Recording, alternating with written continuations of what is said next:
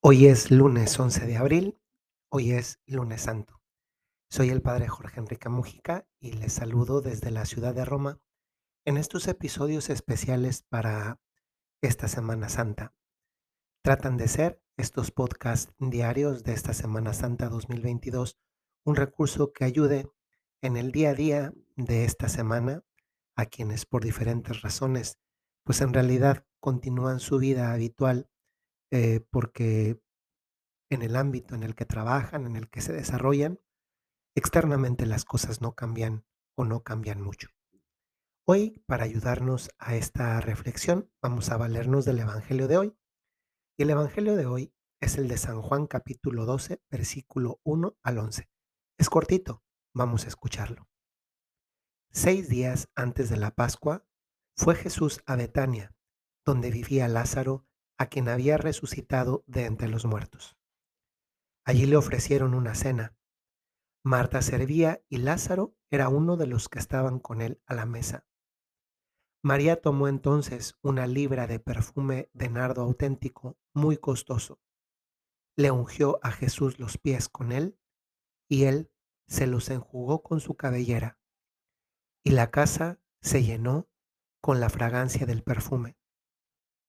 Entonces Judas Iscariote, uno de los discípulos, el que iba a entregar a Jesús, exclamó, ¿por qué no se ha vendido ese perfume en trescientos denarios para dárselos a los pobres? Esto lo dijo no porque le importaran los pobres, sino porque era ladrón.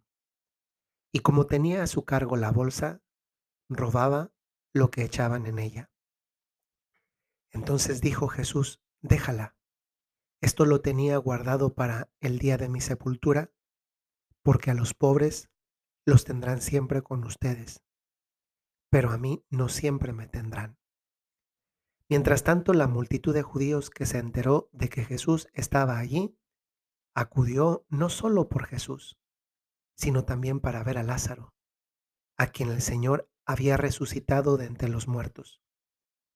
Los sumos sacerdotes deliberaban para matar a Lázaro porque a causa de él muchos judíos se separaban y creían en Jesús. Bienvenidos otra vez a este podcast con estos eh, audios especiales que son un subsidio espiritual para esta Semana Santa. Acabamos de escuchar el Evangelio y, ¿saben?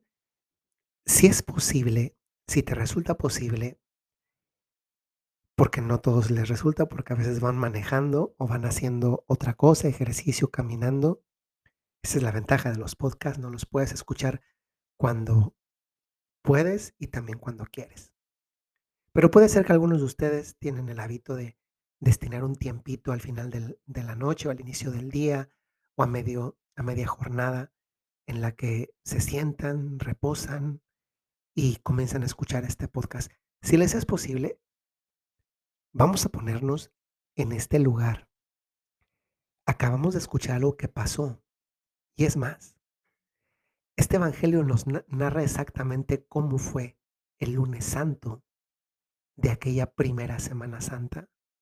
Porque fíjense cómo comienza diciendo, seis días antes de la Pascua.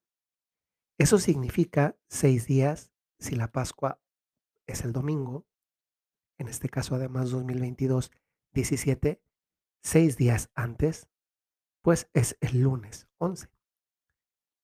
No sabemos aquel día qué día fue exactamente porque además los días no se llamaban así, pero sí sabemos que fue seis días antes y hoy es lunes santo. Y lo que acabamos de escuchar es entonces lo que pasó. Pero lo que pasó suscita en nosotros la posibilidad de situarnos allí, como si nos encontrásemos presentes. El Evangelio comienza diciendo que Jesús fue a Betania. Betania es un pueblo que todavía existe. Está cerca de Jericó, en la parte palestina de Tierra Santa. Eh, un grupo de peregrinos que dirigiré irá allá en noviembre de este año. Otros grupos de peregrinos ya han ido a ese lugar. Y ahí en Betania, que es un pueblito de nada, también ahora actualmente, hay una particularidad, ¿por qué Jesús va allí? Pues va allí porque hay no algo importante, sino alguien importante. Y ese alguien importante no es una sola persona, son tres personas. Es Lázaro, es Marta y es María, que eran amigos de Jesús.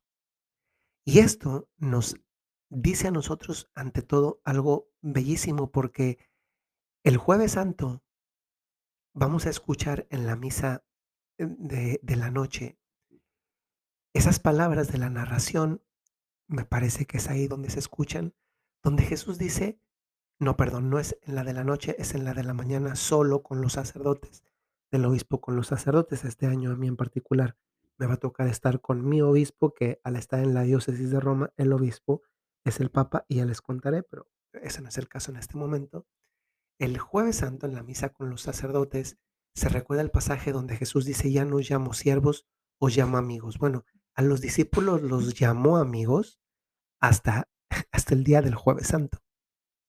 Jesús va aquí a esta casa de Betania con alguien que ya era su amigo antes y que no estuvo en la, en la, en la última cena, pero ya eran sus amigos, que eran Marta, Lázaro y María. Esto es bellísimo porque nos hace pensar a nosotros en la amistad íntima a la que estamos llamados. Esa amistad íntima que podemos tener. Yo entré muy, muy chico al seminario, a la congregación, y puede ser que una parte humana comprensible porque es parte de las renuncias, que tal vez no haya tenido, ha sido esa desarrollar unos lazos de amistad fortísimos. Luego he tenido amigos también aquí en la vida religiosa. Pienso ahora mismo en, dos. Eh, con los que, o sea, me siento muy libre de, de decir, de hacer, de comentar, disfruto, descanso. mm, A veces ni siquiera hace falta decir algo. E- Es, es el grado de amistad, ¿no? O sea, que implica la confianza, la libertad interior, el ser tú mismo, el no tener que fingir nada. Eso sucede con los amigos. Y Jesús se siente feliz con sus amigos, pero también, y eso es lo maravilloso para nosotros, los amigos de Jesús se sienten maravillosos con Él. Esos amigos tienen un detalle para con Jesús. Le ofrecen una cena. Te invito a que te coloques cerrando los ojos en algún lugar de, este, de esta casa, de estos amigos de Marta, de Lázaro, de María. Es el mismo Lázaro al que Jesús le devolvió la vida. Están allí, en esa sala. Seguramente olería comida si están ofreciendo una cena. Seguramente habría un ambiente festivo, alegre, porque pues están recibiendo a Jesús. ¿Cómo estarían sentados en la mesa? ¿De qué estarían platicando? Tal vez ya llevaban el, el- platillo fuerte y lo estaban terminando. O puede ser que ya lo habían terminado, porque justamente cuando, ter- por com- digo, perdón, un paréntesis, no me imagino a María interrumpiendo el- la carne que se iba a comer Jesús, el, el cordero, y decir, y, decir, voy a lavarle los pies a Jesús.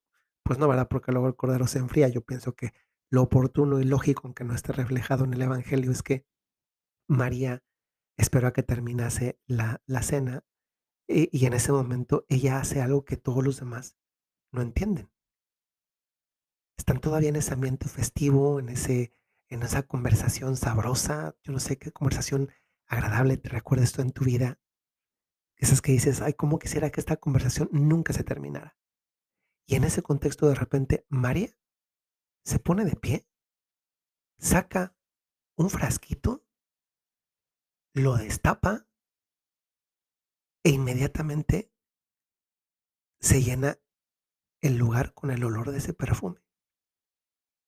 Inmediatamente se dan cuenta, porque fíjense, Juan, que estaba allí, Juan, dice que era de nardo auténtico, que era muy costoso.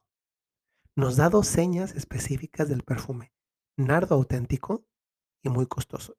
Yo no, yo uso solamente desodorante eh, y esos baratitos, entonces no sé a qué, como es un perfume costoso, por experiencia nunca he olido uno, pero puede ser que es tan agradable que de verdad a veces pasa eso, ¿no? Que en un lugar donde hay un olor muy agradable, te sientes a gusto. En un lugar donde no hay un olor agradable, te sientes incómodo. Pues se llena el, lugar de la fragancia del perfume y fíjense, entra en escena un personaje más. Sigamos ahí colocados en ese, en ese cuarto. Y es Judas, que es uno de los discípulos. Y para que no haya error en el Judas que se está poniendo de pie, Juan, que también estaba ahí, dice, el que iba a entregar a Jesús. ¿Y qué es lo que dice Judas? Aplaude a María, que podría ser algo bellísimo, ¿no? un gesto de cómo esta mujer ha hecho esto con, con Jesús. Pero no, miren, lo que le sale del corazón y aquí, aquí podemos aplicar aquello de la abundancia del corazón, habla la boca. Hace una pregunta Judas. ¿Por qué no se ha vendido ese perfume en 300 denarios para dárselos a los pobres?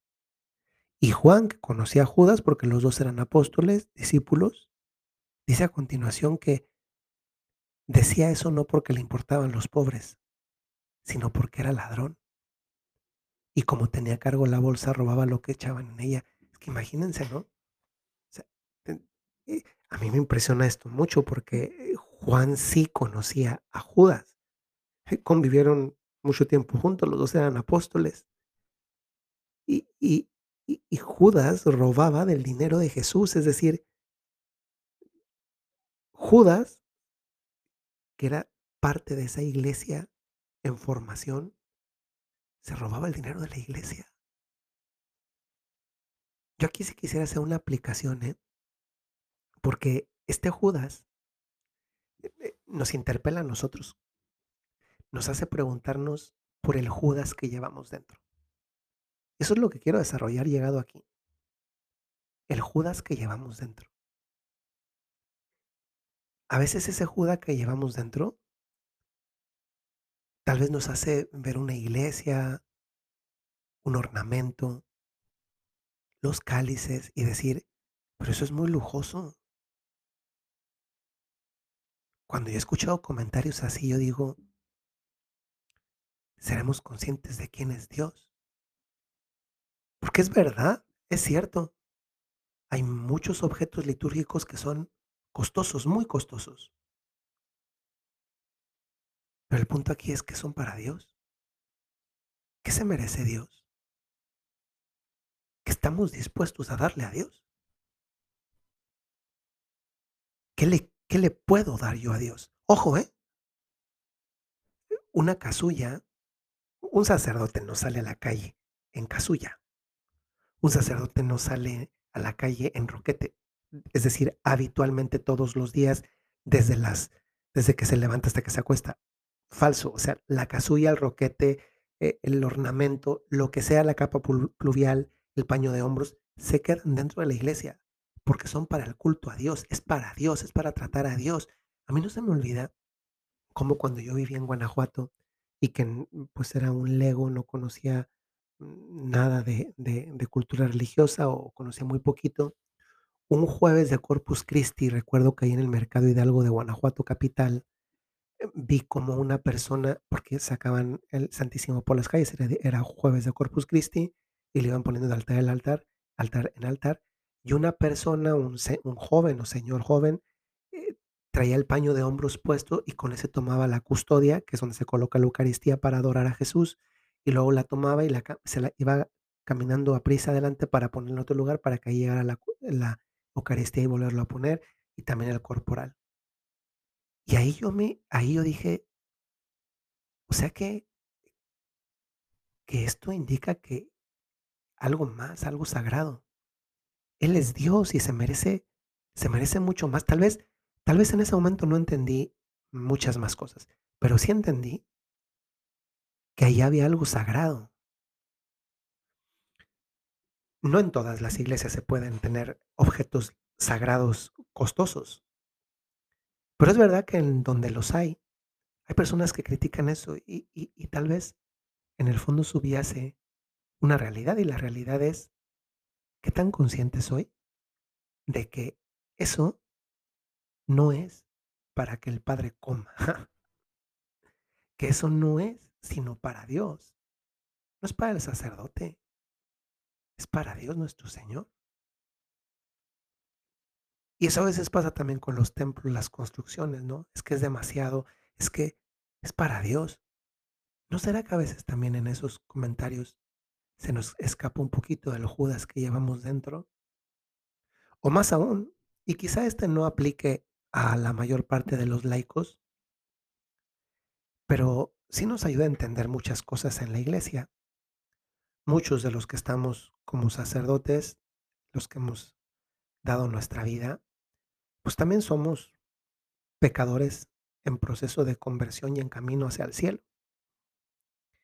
Y los sacerdotes vienen de, de las familias comunes de todo el mundo.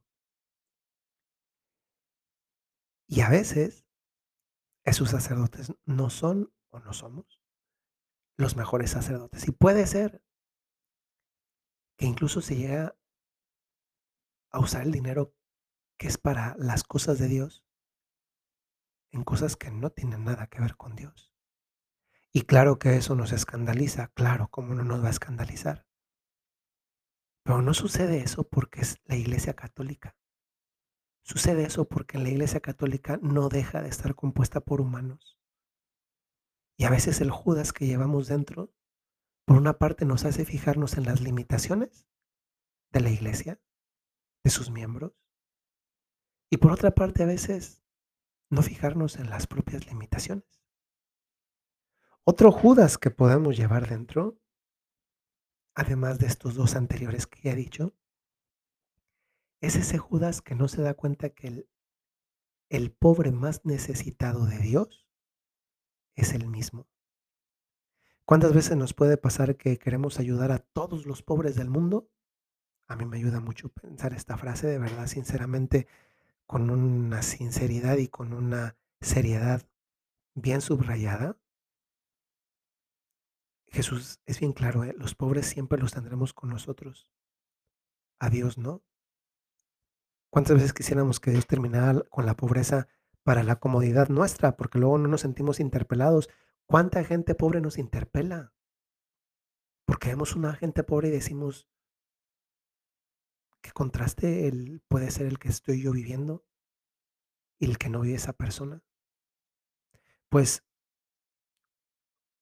el otro Judas que llevamos dentro puede ser ese de que se fija mucho en lo que necesitan los demás, en el supuesto de que este Judas de verdad estuviera interesado por los pobres, pero no se da cuenta de la propia pobreza.